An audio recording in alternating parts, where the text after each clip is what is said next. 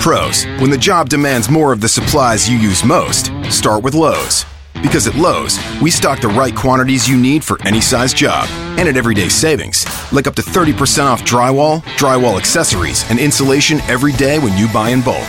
Order at Lowe'sForPros.com and we'll have your order ready for pickup with dedicated pro loaders to get you loaded up and back to the job site faster.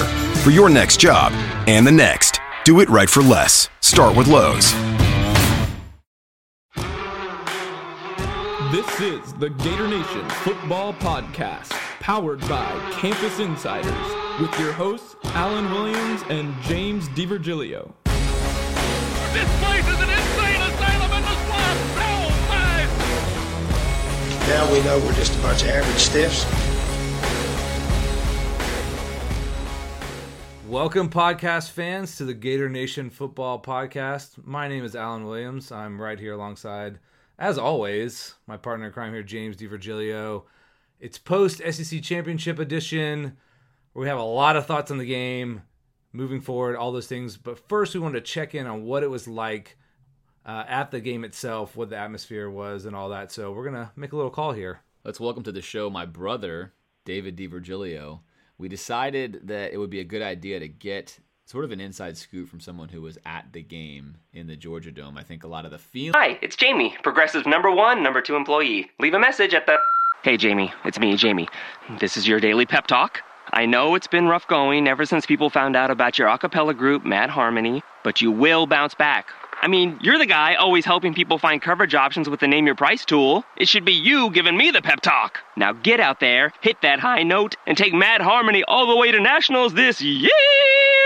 Sorry, it's pitchy. Progressive Casualty Insurance Company and affiliates. Price and coverage match limited by state law. feelings about the game are probably pretty similar, whether you were there or whether you were not there. But since I had uh, let my brother purchase my tickets when I bowed out on the Treon cot, we thought, eh, you know, great idea. Let's get his thoughts. Let's see what he's thinking. So, so Dave joining us from Atlanta. Uh, good to have you.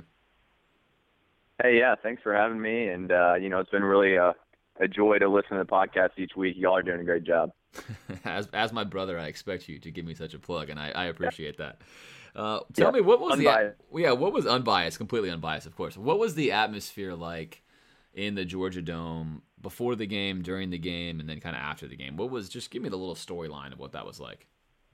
Yeah, so you know, I know at least for me, my perspective, you know, with friends coming in town, you know, I was joking with them. I said, let's have a lot of fun Friday night and Saturday night until about 4:15. So I feel like similarly, walking into the stadium and even you know just my perspective as a Gator fan was if there's anything worth cheering for, you know, I was all in for the pregame fanfare, everything, you know, getting out all my cheering at that point because I was not expecting to have much to cheer for beyond, you know, the first quarter.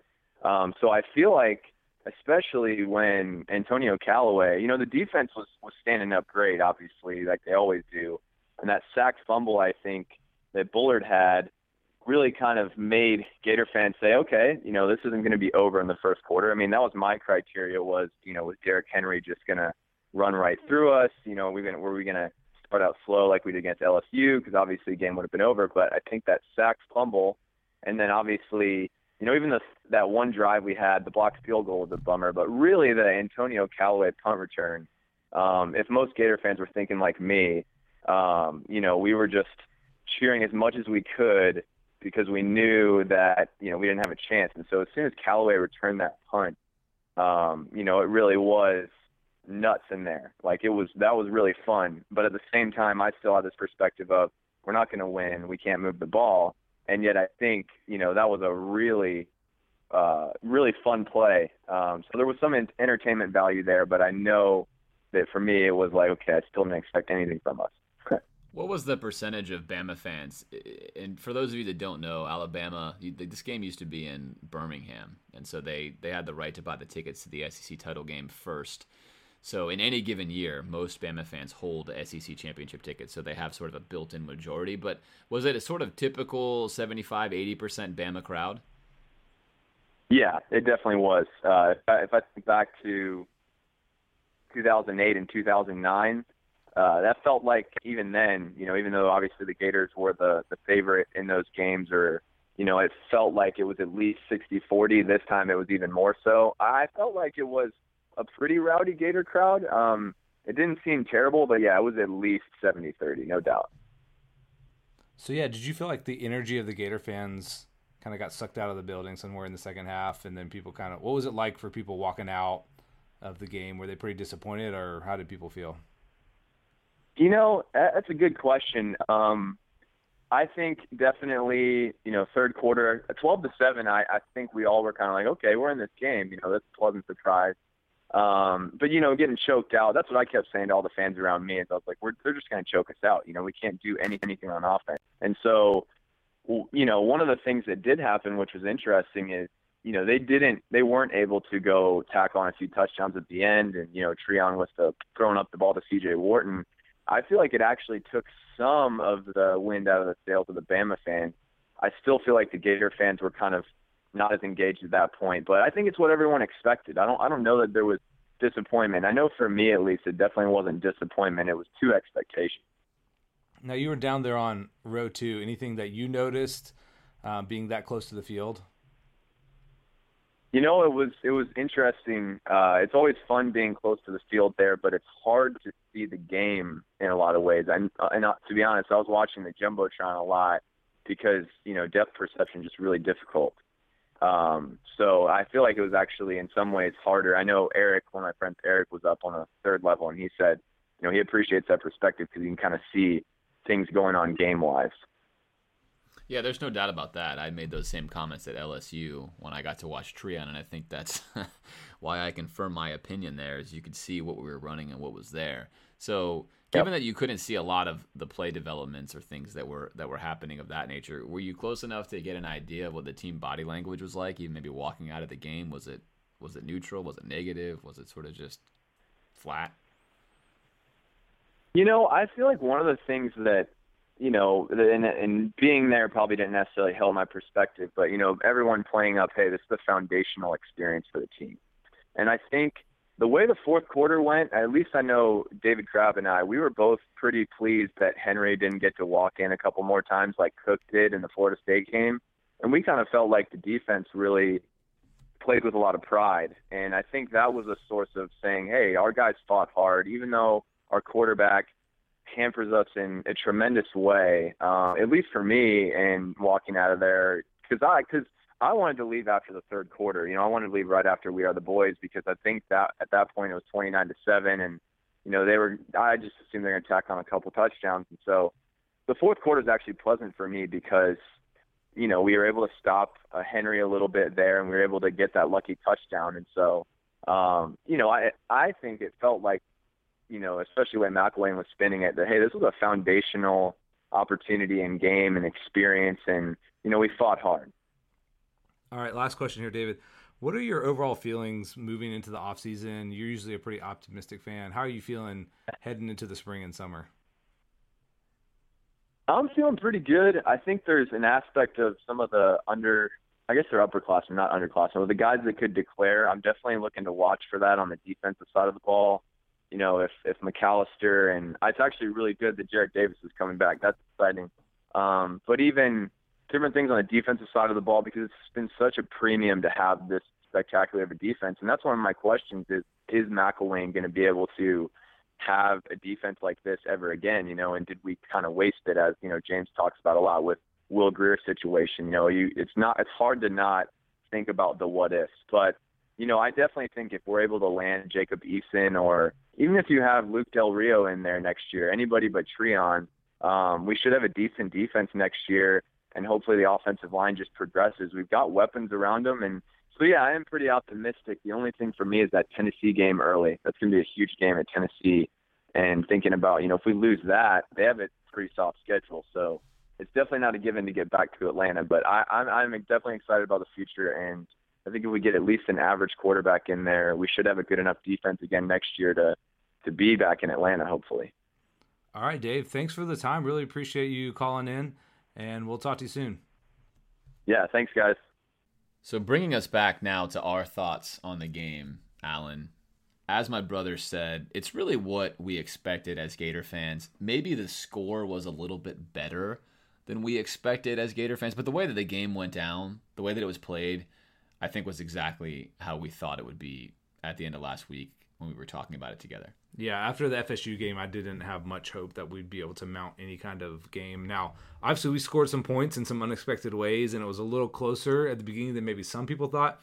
I know you uh, thought there'd be that kind of boa constrictor, you know, they continue to close ranks on us. And really, after, you know, the first or second quarter, so uh, there wasn't much hope. Um, so, yeah, it really is what we expected, which is kind of disappointing, but I don't think I was you know, I didn't leave the game supremely upset because that's what I thought was going to happen.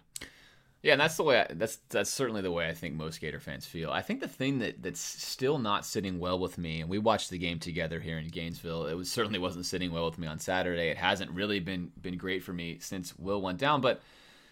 I think I hit my peak level of frustration with with Coach Mac's decision to play Treon in this game it had been building. I was obviously very frustrated. I've talked about it countless times, but I found myself in that game to be really frustrated that there was not another quarterback taking any snaps. Just really frustrated because we could have beaten that Alabama team with maybe even a slightly below average quarterback. We really could have. And I felt like strategically he made an error. That doesn't mean that Grady and or Jacob Guy really Jacob Guy, the guy that I've sort of championed without ever seeing him play, aside from the high school film, he could have come in and thrown 10 picks. But we owed it to ourselves to see that.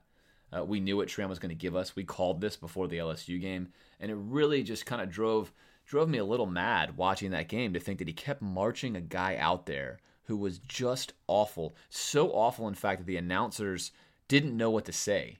If you read articles from the national media on the game, they don't even have words to really describe Treon's performance. A lot of people are seeing him play for the first time. He had 37%, I think, was his completion rate, 9 of 24. Uh, one pass is an essential Hail Mary that we complete. So I, am going to place some blame on Mac for this one. I'm going to place a lot of blame on him for this. I think we went into this game with uh, a quarterback that couldn't win the game. It was incapable of winning the game, and we didn't try anything else. We didn't reek of any sort of desperation that I think everyone thought we were in desperation mode, and we played like we were just the better team, which is great for the future, but not for this game. And so I just found myself very frustrated with that take on it. Yeah, I think we talked last week about this potentially being a kitchen sink kind of game where we just pull out all the stops, do a bunch of crazy trick plays. We didn't really do anything that was unusual. And man, our offense ground to a halt. I I don't have the stats in front of me, but you know, I think we had around 80 something yards in the first quarter. I think we still had 80 yards. We had maybe negative one yard over the second and third quarter. I, I don't ever remember that kind of ineptitude in an offense. I mean, that was peak ineptitude, if I can say that, or valley ineptitude, whatever. Uh, and yeah, I don't. I, I guess there was no way for anything else to happen as long as Treon was going to be in the game. Is there any kind of even possible reason why he was in there? Is there maybe some kind of ulterior motive you think McElwain might have had in keeping him in there? Well, behind behind the scenes and off the air, we've discussed this for a while now, and there's been sort of a subtle I don't even want to say it's a rumor, just a subtle thought that I guess we'll give a little legs to now about maybe why McElwain would would continue to play Treon and protect him given his historically bad play. And the thought is this: so his brother was the head coach at Booker T during Treon's run there. Uh, his brother is now the running back co- running back coach at F- FIU. His dad is a running backs coach at Miami, and his brother, who played for LSU, is an NFL cornerback. And so I think there was some thought that McElwain was trying to keep the South Florida pipeline really open. The Harris family is literally legendary in that area. They have a tremendous amount of football contacts. And the thought would go like this why would you keep playing Treon if you can't win? Well, if McElwain thinks the other two quarterbacks can't really win either, play the guy that you think gives you a long term win in recruiting. Now that's a there's some validity to that sort of methodology when you think of how you're thinking about building your program. However, I'm I'm willing to go on the record now saying that I think Mac failed the team and how he handled the situation, especially coming into this Alabama game. I would have done the move earlier, but like we said, to put a little bow on this one, something needed to be done at the quarterback position. We needed to have anyone else in that game. We needed to run trick plays. We needed to play with desperation. We did none of that. And I think that's a gap we're seeing in McElwain's maybe armor right now. He's got a ton of ego, like most great coaches do. I don't think he's ever dealt with a situation that he had with a guy like Treon, and I'm not sure he reacted optimally. In fact, I'm sure he did not react optimally to this as a as a strategist overall. Um, I don't think it's going to happen in the future, and we're going to talk about that. But certainly, very frustrating, and, capped off by Treon's comments after the game, which maybe some of you have heard, maybe some of you haven't. But they asked Treon after the game about Alabama's defense, and he said, "quote Alabama isn't the best defense we played." They're not hard to figure out. The scheme they run just works well for those guys. And then when asked, well, who is the best defense that you faced? He says LSU. They have great corners, safeties, and defensive linemen. Alabama does not have the defensive backs like LSU does. Now, that comment is, is utterly ridiculous. We got seven first downs in the game against Alabama. Seven first downs.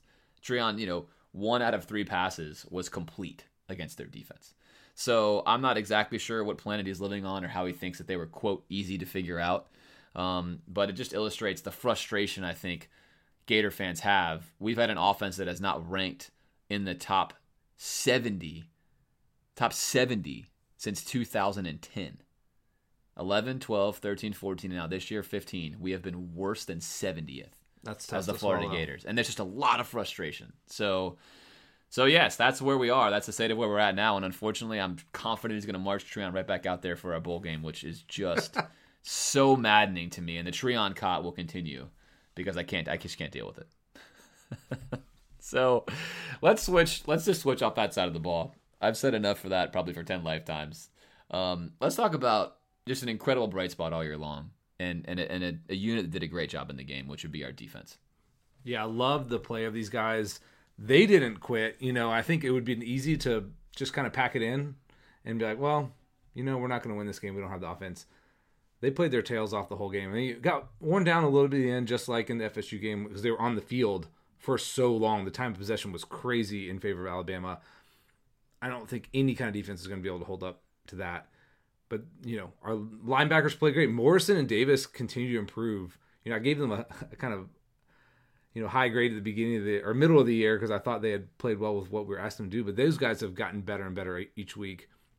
Defensive line played well despite missing a bunch of guys. You know, touch and go in the secondary on some things. Uh, we'll get to that. But I love that these guys put forth that kind of effort and really a stellar season by them. The reason that we are uh, ten and two, or now ten and three, is the fact that those guys um, played their tails off week in week out. Played with a, at a really high level at almost every spot on the field. Yeah, I thought the defensive line was nothing short of majestic in this game. It was it was their their crowning moment this year, and they've had many good moments, but they were utterly dominant in this game. Uh, Henry, although he had a lot of yards, was for most of the game below four yards a carry, which is really phenomenal. I mean, if you watch Yeah. what he had been doing, he had been at seven, eight, nine a carry in these other games. Well, and they gave we him had 45 carries Yeah. to get to his 180 yards. yeah, and so we had really, really held him, and and and the one weak spot, what we mentioned all year long, has been has been really the play of our safeties, uh, occasionally nickelback, but really Marcus Maye again shows up on the wrong side of the stat sheet. The guy's a great run stopper, but both of the touchdowns they scored were were bad, bad football passes by Coker. I mean, he finished with 200 and something yards. He really should have had 100, and and Marcus Maye should have had maybe two picks or at least two pass breakups, and he's on, on one of them, he gets beat as the as the single high safety, where Vern then misjudges the ball.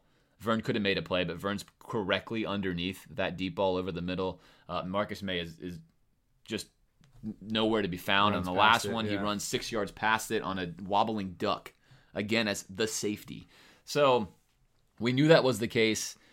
Uh, I really hope that we can sure that up next year. Uh, Neal just got better every game. I mean, Neal was was solid. I think teams intentionally knew that they needed to attack Marcus Maye, and they were creating formations to do it. And Bama certainly did it. And even then, the passes were poor. But you know that hurt us. Outside of Marcus Maye, it was hard to even look at a spot on defense that wasn't really rather outstanding in that game. We got tons of pressure. Uh, we did it without having McCalister. The cornerbacks played really solidly, you know, for the most part. Neal played a heck of a football game. Uh, the tackling was really solid. Henry did not get a lot of yards after contact. I mean, just a really all around wonderful performance. And like you said, they were on the field for 27 more minutes.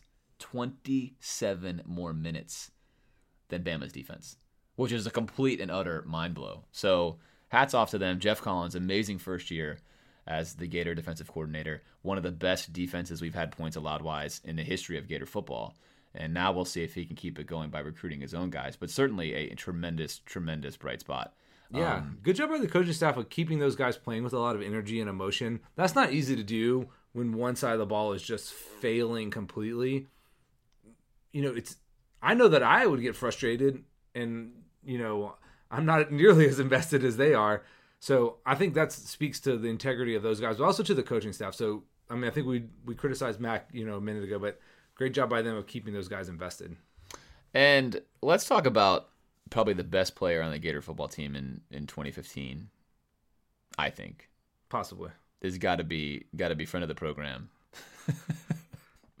Callaway. I know we Tell- talk about him every Tell- week. Yeah, I mean every single week, right? Every single week. Tell me, just what what what are your thoughts on this guy? I mean, he is so good, so good at both punt returning and obviously being a receiver. He's been a huge bonus to this team that has not had a good receiver in years. Like when I say Antonio Callaway, what are you? What, I mean, what, what are the thoughts come to mind here? just a big smile on my face, especially with the fact that we have him for at least two more years. Uh, he's been really the bright spot of the season overall, you know, especially since Will Grier going down. I mean, he saved us many times. He's been often the only guy who's been consistent in making plays all year. And that's coming from a true freshman. And he was a pretty big time time recruit, but he wasn't like five star all world, but he's been spectacular from, since day one. I mean, I think uh, things he does well. I mean, obviously has great athleticism and hands, but he's so technical already as a true freshman that you just don't see out of these guys um, stepping on the field from day one. So that's allowed him to uh, really excel in some of these difficult spots. And then as a punt returner, you know, he doesn't overwhelm you with his athleticism. I mean, don't mistake me, he's quite fast and shifty, but he just knows how to get it done. There's just something special about him. Yeah, he sees the field really, really well. Yes. He, he plays he plays like he's an NFL vet. Yeah. He has an incredible composure to him. He doesn't make mistakes. He plays within himself. And so if these are the kind of guys we can expect McElwain to recruit and have contribute early on, um, that's going to be a big bonus. Another guy who had sort of a who is that guy moment uh, would be C.J. Worton on the I will just call it the Hail Mary pass because I don't know what else to call it. But who who is C.J. Worton?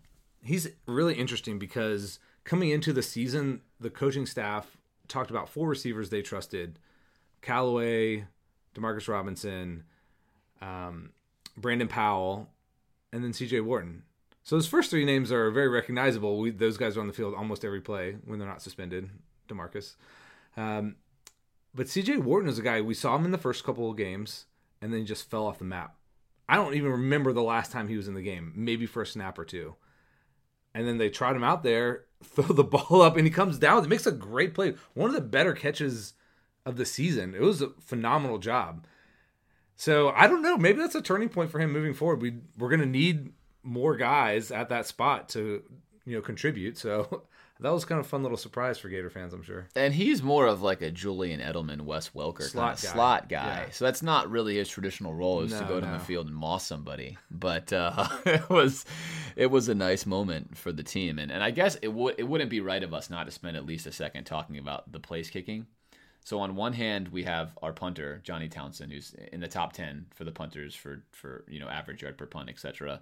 Guy's probably going to play in the league. He's a great punter. And on the other side, we have Austin Hardin, who is statistically the worst quarter. I mean, the worst place kicker uh, in the NCAA this year. He's five of fourteen. He's had three of his kicks blocked. He had one against Alabama blocked because he kicked it about two feet high.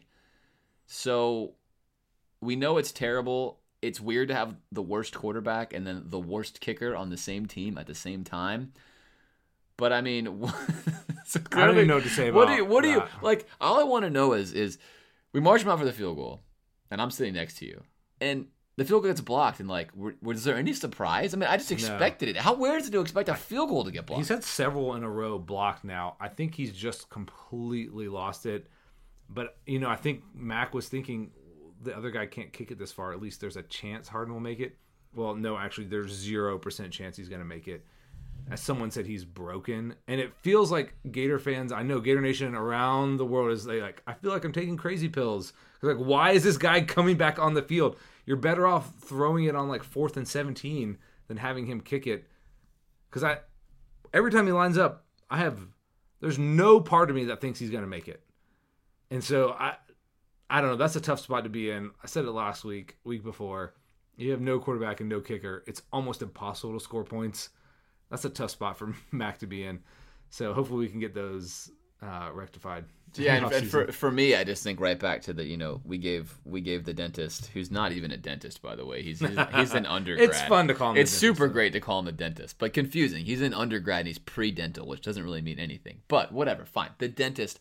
I'm still marching the dentist out there. Yeah, he missed Sure, an extra why not? point, but I'm giving somebody else a shot at it. This kind of goes right back to Mac's maybe if you use the definition of insanity as doing the same thing over and over again and expecting a different result, Mac's sort of fallen into that with the place kicker and the quarterback position, which, whatever, it's a mind blow. The good news is, I do think this year's an anomaly. And so if McElwain's strategic decision making falls within an error in that specific realm, it's probably unlikely to have that rear its head again because outside of that, this football team plays with tremendous discipline. They play with professional poise. They stay very balanced emotionally. He got a team that that I think I would have said had no chance to win this game against Alabama to come out and play very hard. They played with pride the whole game. The defense stayed engaged.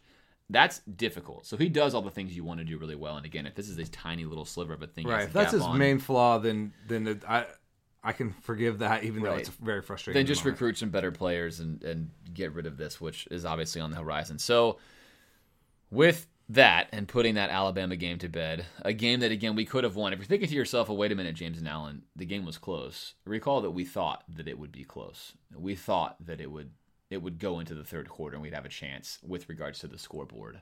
Uh, but obviously, if you can't score, you know, one touchdown in two games, if you go back to the FAU game, and not overtime, you know, it's been I don't know eight or nine quarters, but obviously ugly. Um, what's not ugly is the fact that this episode has sort of become a family episode. So it's it's a good time, uh, and we thought it'd be really cool to get another perspective on the Gators from maybe someone that's a not not a traditional necessarily fan like you and I would be, or someone that's really like invested in the game for years and years and years, and that would of course be your lovely wife, who's who's right here with us.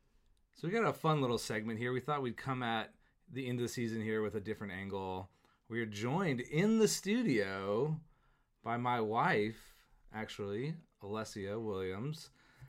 So Olesya's story, she didn't grow up, you know, following football at all. Uh, she's from Russia, moved to America when she was a kid, but you know, lived in very R- Russian-centric communities. So football wasn't a big part of like her life growing up since moving to Gainesville, that's changed a little bit. You know, involved in the university community, and then of course beginning to date me and then marry me. Her fandom only increased. So, uh, she started off pretty rough. Um, her first season having uh, season tickets was the four and eight campaign, but I think this season was probably the first time she really followed the team closely on a week to week basis.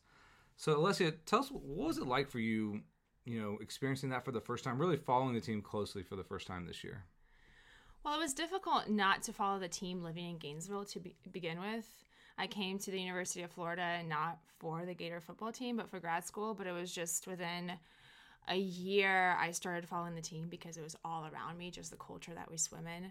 So it's been really fun getting to know more about the players and how the game works. And um, I feel like I've become a closer part of the community by following the Gators and Gator football. And that's been really great. Was there a moment for you this year when you kind of realized that it had made a real impact on you, that you were a real fan? Oh gosh, it would. I'd probably say um, our second or third game when we played Kentucky when it was really close. Um, just having all the emotional highs and lows and screaming at the TV as we were watching the game. That I was like, oh gosh, I really care about this team. Yeah, I remember you saying something about why am I so nervous and freaking out a little bit. Yeah. Olesya, what was your best moment this year as a Gator fan? Was there a time when you just thought this was a high, this was exciting, it was fun? Tennessee game, hands down. The last few seconds there, that was unbelievable. Is that an experience that you could relate to something else that you've had before? I mean, it's it's sort of a unique American cultural thing to watch a football game like that. Is there something you'd had in a stadium or any sort of No, I'd been to other stadium games watching soccer and things like that, but football is so different. And then I've been to a couple NFL games, but college football is also different, and the swamp is just electric. There's nothing like being in the swamp. So, you know, beating a rival the last couple minutes, absolutely nothing like it. Is there any way that you could describe the game to your family that doesn't watch football? They say, "Hey, what was it like to be the Tennessee game?" How could you just say it's it's not something I can even tell you? It's that different. Yeah, there are few words to describe it. So it was fun having my brother out here a couple weeks ago. Unfortunately, it was to the FSU game, but I just wanted him to experience the swamp because it's so hard to talk about what it's like there. Yeah, no words. So, are there any kind of feelings or, I don't know, new frustrations you picked up amongst our rivalry games or something like that? Any new hatreds? I think I have a healthy hatred for FSU. Um, definitely. Um, if hatred can be healthy, of course. Um, I don't mind Tennessee quite as much. I mean, I don't hate them as much as some people do. Um, but definitely Tennessee. I'm, I'm sorry, definitely FSU. Um, just, excellent. Uh, wh- what about your understanding of the game? What changed about that? I would say I graduated from like elementary school to at least high school level. Um, I've always, I'm for a long time understood the basics of the game, but now I understand a lot of the nuances. Everything from coaching styles and coordinators to some players and plays and positions. The game's much more interesting to me.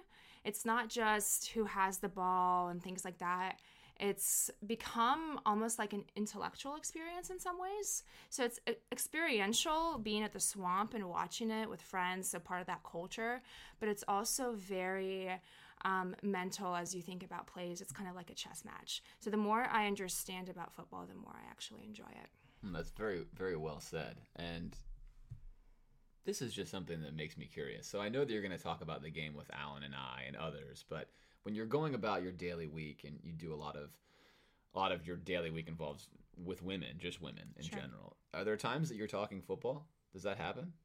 It does. Um, yeah, it's funny. Just at work, around the community, grocery shopping, whatever else. Maybe it's because we live in Gainesville and so many things revolve around UF and the Gators, but certainly comes up at the gym. Were you at the game? What did you think? Um, women definitely have varying understandings and interests in the game, but conversations around about the football games definitely come up. Okay, last question here. What are your overall feelings about the Gators like moving forward? Are you excited, confident, worried? How do you feel? I'm excited. I'm pretty positive because um, Coach Mac just has been great, and I think it's going to be a great start for him here at UF and then we have some you know great potential recruits for next next year.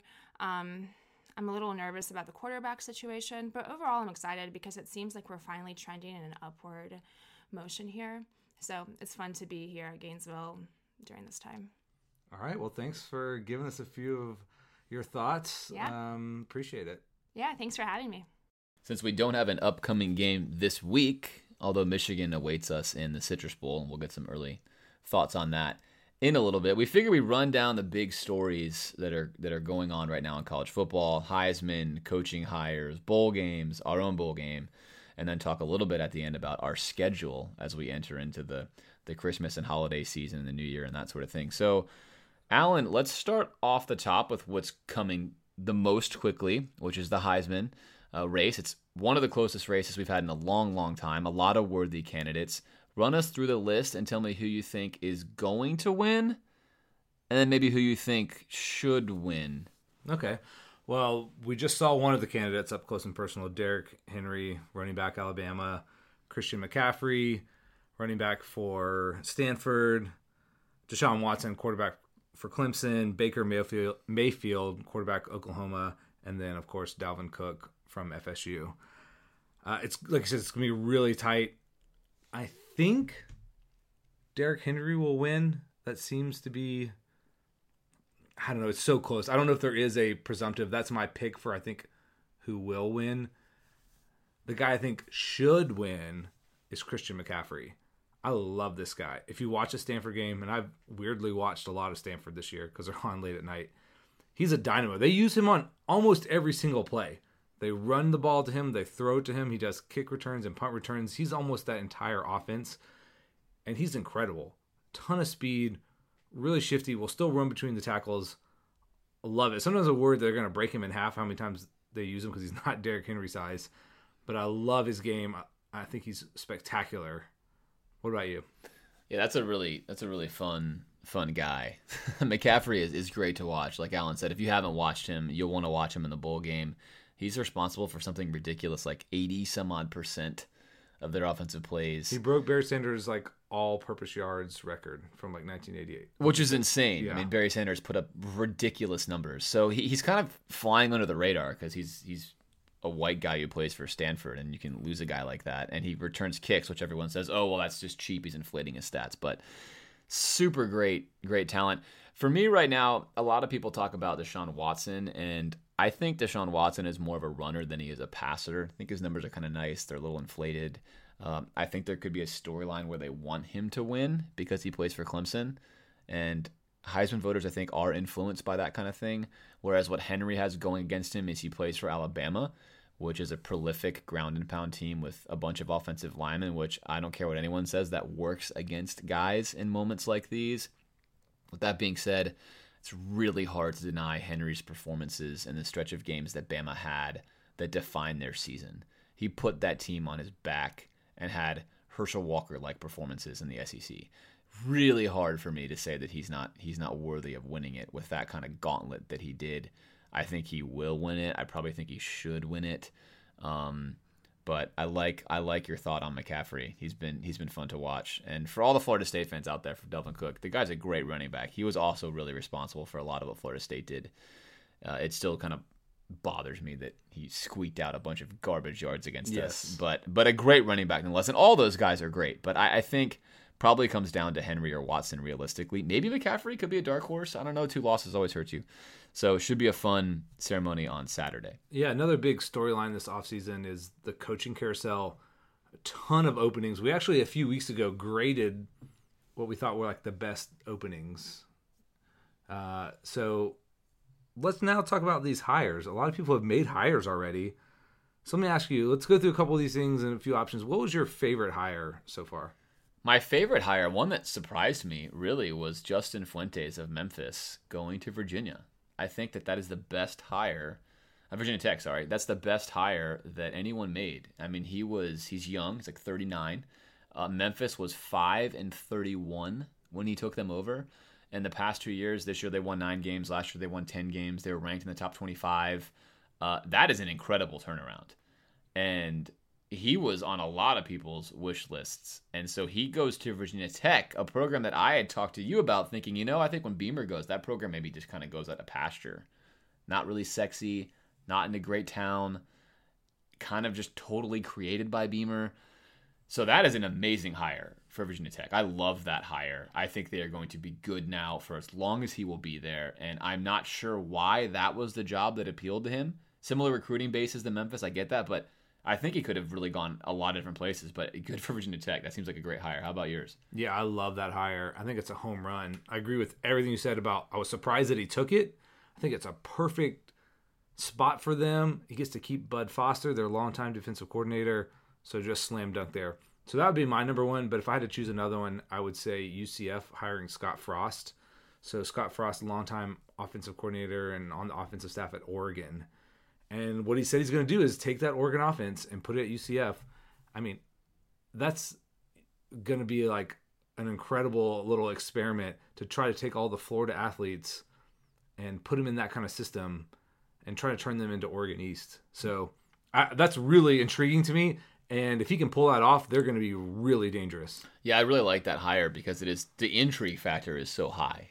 We talked about a dark horse scenario of Chip Kelly going to Miami and like James's ultimate nightmare scenario. Yes. Primarily because of that. no one has really tried. Or we saw what Urban did with this system.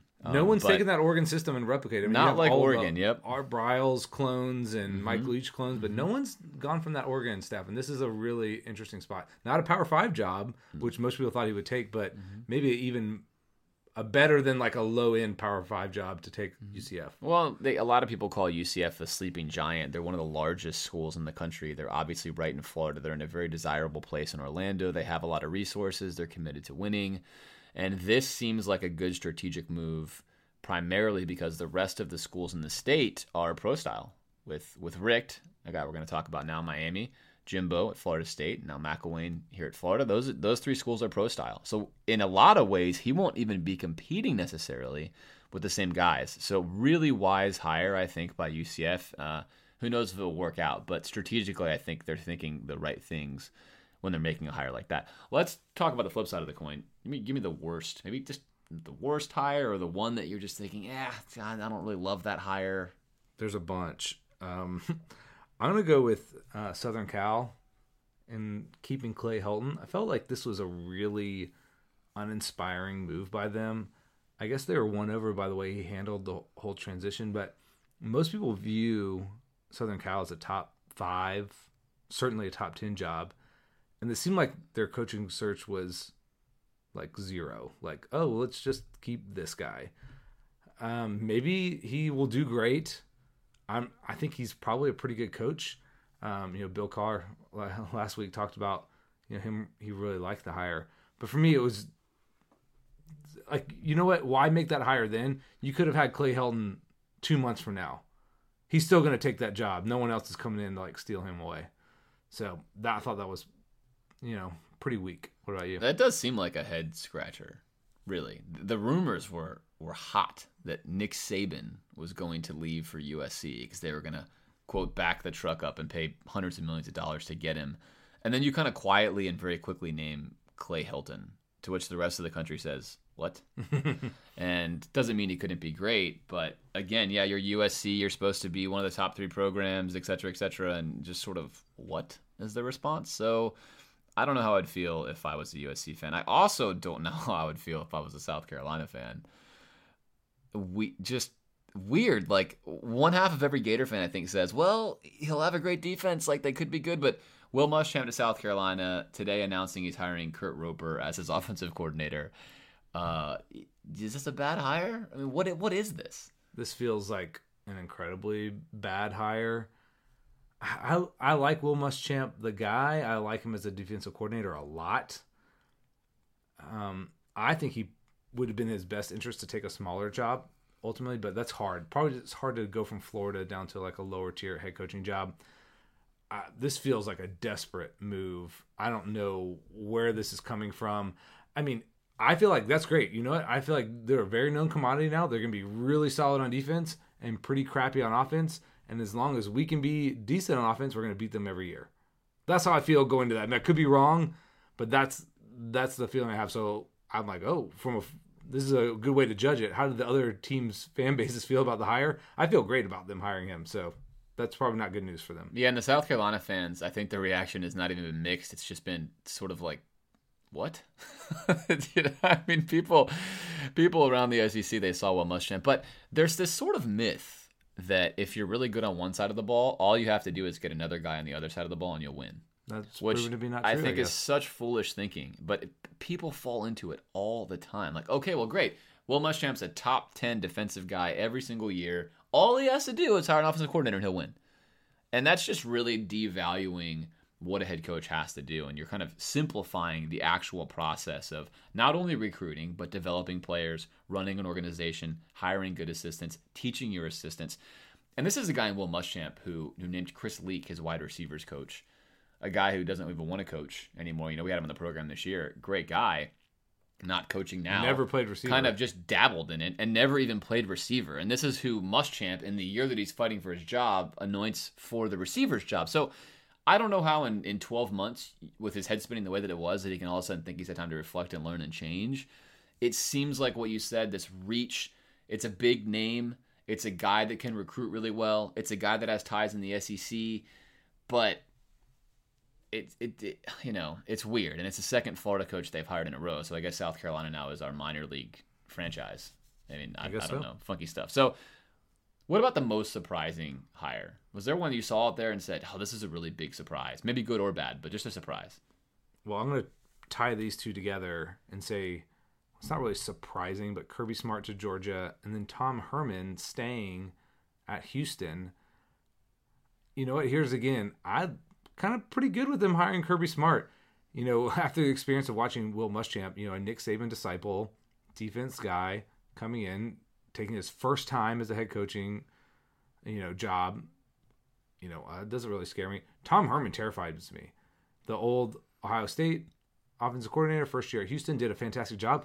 I thought he was going to be on the top of everybody's list, and he ended up staying at Houston. I don't really know when, what went on with that, but I, but I'm really surpri- surprised he's still at Houston. That he didn't get one of these bigger jobs. Maybe because people did weird things like USC or Georgia and South Carolina. Everyone did weird stuff. That he's still there. But I'm really glad he's not in SEC East.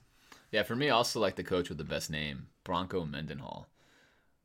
So he's BYU's head coach. A lot of people out in the East don't really know who this guy is. All he did in the past 11 years at BYU was take them to 11 straight bowl games. He went 99 and 42. Uh, he was one of only 11 programs to make it to 11 straight bowl games. And he, in a, I think a very surprising move, leaves BYU for Virginia, a school that's gone to, has had one winning record in the past six years. One winning record. So Bronco's pretty well thought of as a head coach, and that's a surprise. It's a con- just a surprise to me. I think it's a great surprise for Virginia. Look, if you're Virginia, you're getting a guy that built a program at BYU and won every single year, was uber consistent, is an excitable, energetic guy. I think that's a huge hire for them. I think he'll be successful. Yeah, there. I think that's a great hire for them, but it definitely surprised me when you see that name there. Uh, some other some other notables that we definitely need to mention. Mark Richt at Miami. Thoughts on that? Yeah. Um, seems like a weird fit in some sense because I was thinking, okay, Miami, you've gone like a very conservative route and tried to like clean up the image a little bit. And no one's cleaner than Mark Richt. So uh, I thought they should have leaned into the curve a little bit of their kind of rebel kind of image of their program. But Mark Richt is a graduate of Miami. He's obviously super successful. I think immediately Miami becomes like a real power in that division in the ACC. So I don't know. I I've mixed feelings about it. What about you? Yeah, I think you described it accurately. Miami, and I grew up in Coral Gables, so I, I was a huge Hurricane fan for a time in my life. When I was very young, you can forgive me. But it does feel like a mismatch culture wise. They've had Randy Shannon, and then Al Golden. These are kind of like boring guys that clean the program up. And then you get Mark Richt, who's like the quintessential boring guy. The flip side of the coin is the guy's a winner. He's a historic winner. I mean, he's not a championship winner, but the definition of winner being that he's going to win nine or 10 games every single year. He's going to build a very consistent program. There's very few guys that are at Mark Richt's level. In fact, he's like second, I think, in the past 15 or 20 years on win percentage, overall win percentage of any Very active successful. coach right now. So, uber successful guy. He just doesn't have, for whatever reason, the ability to win the big game. Maybe this puts a chip on Richt's shoulder. This could reignite him in a way that maybe he examines some of the weaknesses he has. Uh, but I, I want to say that I like the hire with a cautiously optimistic remark because if it, Miami can become relevant on an annual basis, the talent in South Florida is immense, and Richt is a great recruiter. So maybe he can develop enough talent that that's just going to wind up sort of walking into a scenario that, that corrects his issues. I don't know. I kind of like it, although it does feel like a culture mismatch. Anyone else out there in the coaching landscape that's worth mentioning? There are certainly more hires than just these guys. Right. Well, I just thought Iowa State hiring Toledo's coach Matt Campbell thought he was going to get a really big job, and he went to Iowa State really early on. So huge home run for them. We'll see if he can make anything out of that mess in Ames, Iowa. What about you? Yeah, he's only 36 years old too. Yeah. So a lot of lot of coaching velocity this year, and it's surprising. I guess my my one note on the thing to mention is that how many of these guys got their jobs so early. Yeah. You know, fun fact is that when we fired Ron Zook, Florida did. We were really the first school to fire a coach mid-year. Um, you know, I know when Notre Dame fired Tyrone Willingham, it was a big deal because they fired him before his contract. That was sort of like a non-Notre Dame thing, but we sort of started a huge trend in college football where one, it's okay to fire your coach early, and then two, it's okay to hire these guys like rapid fire two to three weeks or a month before they normally would have been hired. So there's been a massive progression in how quickly these things move. And I want to say one last thing about the Georgia job. You know, I kind of already bashed Kirby Smart, but I think he's got some big shoes to fill. So if you look at Mark Richt's winning percentage, if Kirby Smart overachieves in win percentage, he still might not match Richt. Now, I think Georgia fans would say, well, he's got to win the right games. I think that's probably true. But he's got a tall, like, order to fill. And I think the probability is that Georgia regresses. You know, uh, maybe they, they're tougher against us in particular, and maybe that would excite Georgia fans. But I don't love that. It's not like a big swing by them by any means. Yeah, Kirby was always the guy that was rumored to get that job, so I guess you just got to give him a shot. I think before the Will Muschamp experiment, people would have been all over this hire as a phenomenal hire. But Will Muschamp really made a lot of people question hiring an unproven guy at that level. At that level of a job, and like you said, uh, in a way, Georgia's doing something logical because they're getting rid of a guy that can't win championships. But the flip side of that coin is you can become Nebraska very, very quickly, and Nebraska can tell you all about what it's like to be mediocre for the past 14 years because they got rid of a guy who won 10 games every single year. So you know, tough situation there. Let's let's switch our focus now to the bowl games. So there's a million bowl games. There's just you know 40 of them, I think, which is great. You know, uh, I am generally not a huge fan of bowl games because I, I fall into the camp that they're really great for practices for programs, but the players themselves really don't care that often. And in fact, if you know a former player, go ahead and come up this week and ask them and say, hey, tell me what it was like when you played in the you know taxslayer.com bowl or pick whatever you want. Were you motivated? Were you excited about it? And most of the time the response will be no i was trying to stay healthy. I was going to the nfl i was getting the free gifts and the meals and doing the tours. Not a lot of investment. and especially for the teams that were supposed to be good and regressed for them really a struggle so with that you can kind of look at the bowl list and say okay there's some that i think have motivation there's some that i don't so let's kind of pick out, aside from the very obvious ones like the Cotton Bowl and the Orange Bowl, let's kind of pick out three. Three games that you looked at and you said, huh, that's a good one, with one of those three being an early matchup. And those are tougher to pick, obviously. That kind of just catches your eye. Okay, I'll go first here. One I'm interested in is, I've already mentioned him, Tom Herman's Houston Cougars versus the team out west, Florida State. I would love to see this offense just put some points on them and embarrass them.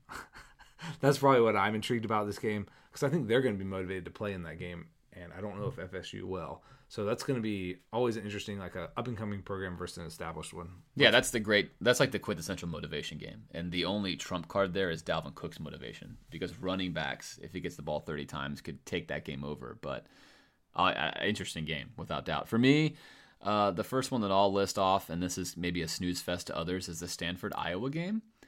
And that game actually happens in the Rose Bowl, and it happens after happens after the first semifinal playoff games.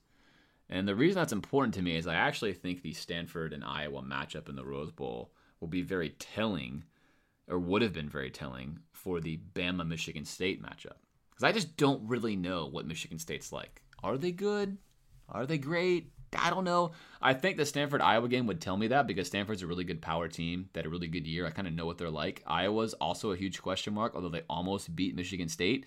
Unfortunately, it happens the day after. So I think the Bama Michigan State game will give us insight into that game. But I want to watch it. It's got McCaffrey. Stanford's fun to watch. Iowa is not fun to watch, but they're just kind of intriguing because they're 12 and 1. So that one is for me. I'll pick an early one now.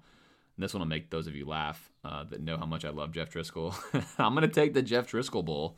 Louisiana Tech versus Arkansas State. Driskel had a really solid year this year. I never thought I would say this. I said it earlier in the podcast. I'll say it again. I wish Driskel was still here at UF for this year, backing up Will Grier. We probably would have won some more games. Um, but he had a nice year statistically there. And so good for Jeff. He's a guy that I certainly dogged during his years here. And good I'll, guy, I'll, though. Yeah, good guy. Always a really nice guy. Uh, dogged him only for his play, never as a person. And so it will be interesting to watch him close out a tumultuous college career that did not live up to the hype, but certainly a nice ending game to him. And now some NFL teams are talking about bringing him on as a free agent, as a developmental kind of guy, because he does have a big frame and a strong arm. So I'll watch that one with interest. How about an early game for you? Yeah, these are kind of fun. They're not not a lot of great matchups. So I'm going to pick uh, Miami and Washington State purely for the excess of the fan bases visiting the Sun Bowl in El Paso. Uh, there's many a story about teams showing up a little hungover the next day after it's been out partying the night before, and uh, you know apparently the Washington State fans are crazy. So who knows what they're going to show up like the next day? Uh, I don't know, just a fun circus down there in El Paso. it should be good. I had a friend who's a, a, big Cougs fan, went to Washington State, and he is crazy. So that there you go. That matches up well. Uh, my last my last pick, and this is kind of a fun one, maybe in reverse. I'm picking these defensive games: Northwestern, Tennessee, and I think I try to pick the bowl games that have like a maybe what is going on with these programs. Northwestern had 10 and 2, a very quiet 10 and 2 year. Mm-hmm. Tennessee 8 and 4 seems to be on the upswing. Finished the year really strong. I think they'll be very motivated to play this game and measure themselves against Northwestern, a very good defense.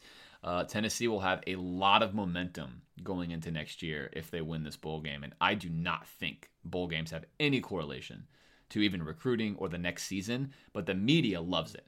And so media loves to just ride the momentum train that teams have from bowl games, and that's what they would get is they would get some more positive press. So I'm gonna I'm gonna watch that one with some interest. Yeah, the Pat Dooley of the Gainesville Sun likes to call Tennessee the Kardashians. Just a lot of flash and hype, and then when they have to show up, they can't do it. Uh, so I think they're gonna get some. They're gonna win that game and get some early buzz, and then probably fall flat again. Uh, at least I hope. Uh, I like this game for pure offense. It's UNC Baylor, especially if Baylor can get one of their quarterbacks healthy. It's amazing they almost won that game with playing a wide receiver quarterback. UNC can score points as well, so that should be a fun shootout. No, no defense being played in that game, which I like in bowl season.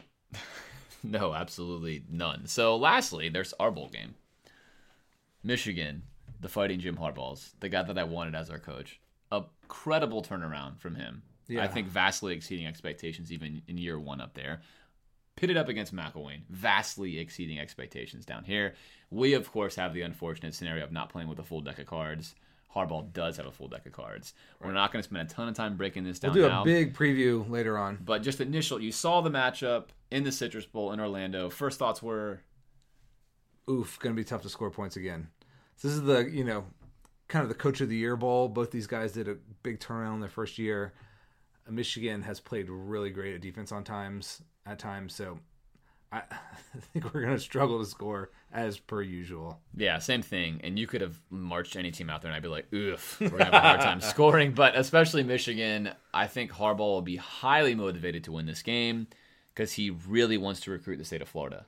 So he will use this as an opportunity to build his reputation, and it will come at our expense, uh, unfortunately. Right now, Michigan is only a four point favorite so if you're looking to bet, four point favorite, maybe we get a quarterback change that swings that one way or the other. But right now, only a measly four point favorite.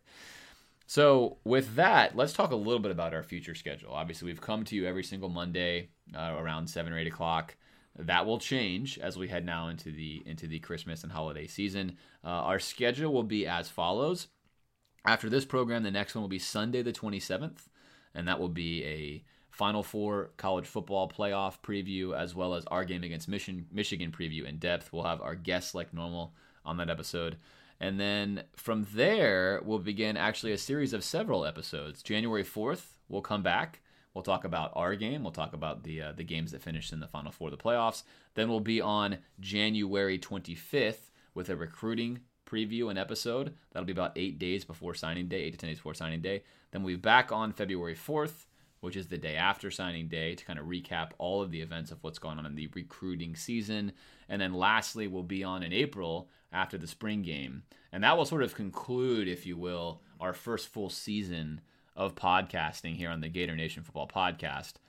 So yeah, we'll be a you know kind of in and out, hitting the big spots like recruiting day and spring. You know, some what are the big storylines headed in the summer and some of our overall thoughts. So uh, just you know, pay attention to uh, Facebook and your RSS feeds. You'll get you know a few in there between now and the summer. So uh, yeah, looking forward to recording around some of those big events.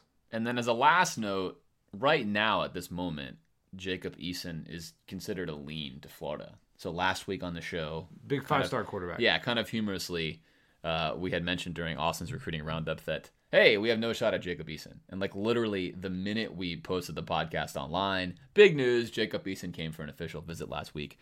This would be huge news for us to land this guy. He would be an early enrollee. We don't know. We'll find out.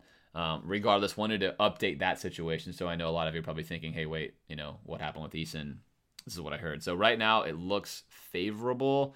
seems to be down between us and Georgia with a dark horse of Miami and Mark Richt there. But in the recruiting world, you never know. It's why That's why we don't talk about it often. Yes. But at least you know now that Eason is in fact interested in Florida. He is not off the radar. Uh, McElwain will also be spending this week with our favorite kicker. Uh, maybe taking more Twitter photos, attempting to attempting anything he can do to get this guy in the program. So with that, we've come to the conclusion of really this season. If you want to look at it this way, now we entered the second season of college football. So the first season is over. We've had an absolute blast doing it. I want to thank all of you guys for listening, for sharing the show with your friends. Um, you know, we're well over 10,000 listeners now a week, which is amazing. It's certainly exceeded our expectations. And we look forward to bringing you more content as we head into the, you know, quote, second season. So we will see you again on December 27th. Have a Merry Christmas. Merry Christmas, Happy everyone. Hanukkah, Happy Holidays, all that good stuff. And we'll see you on the flip side.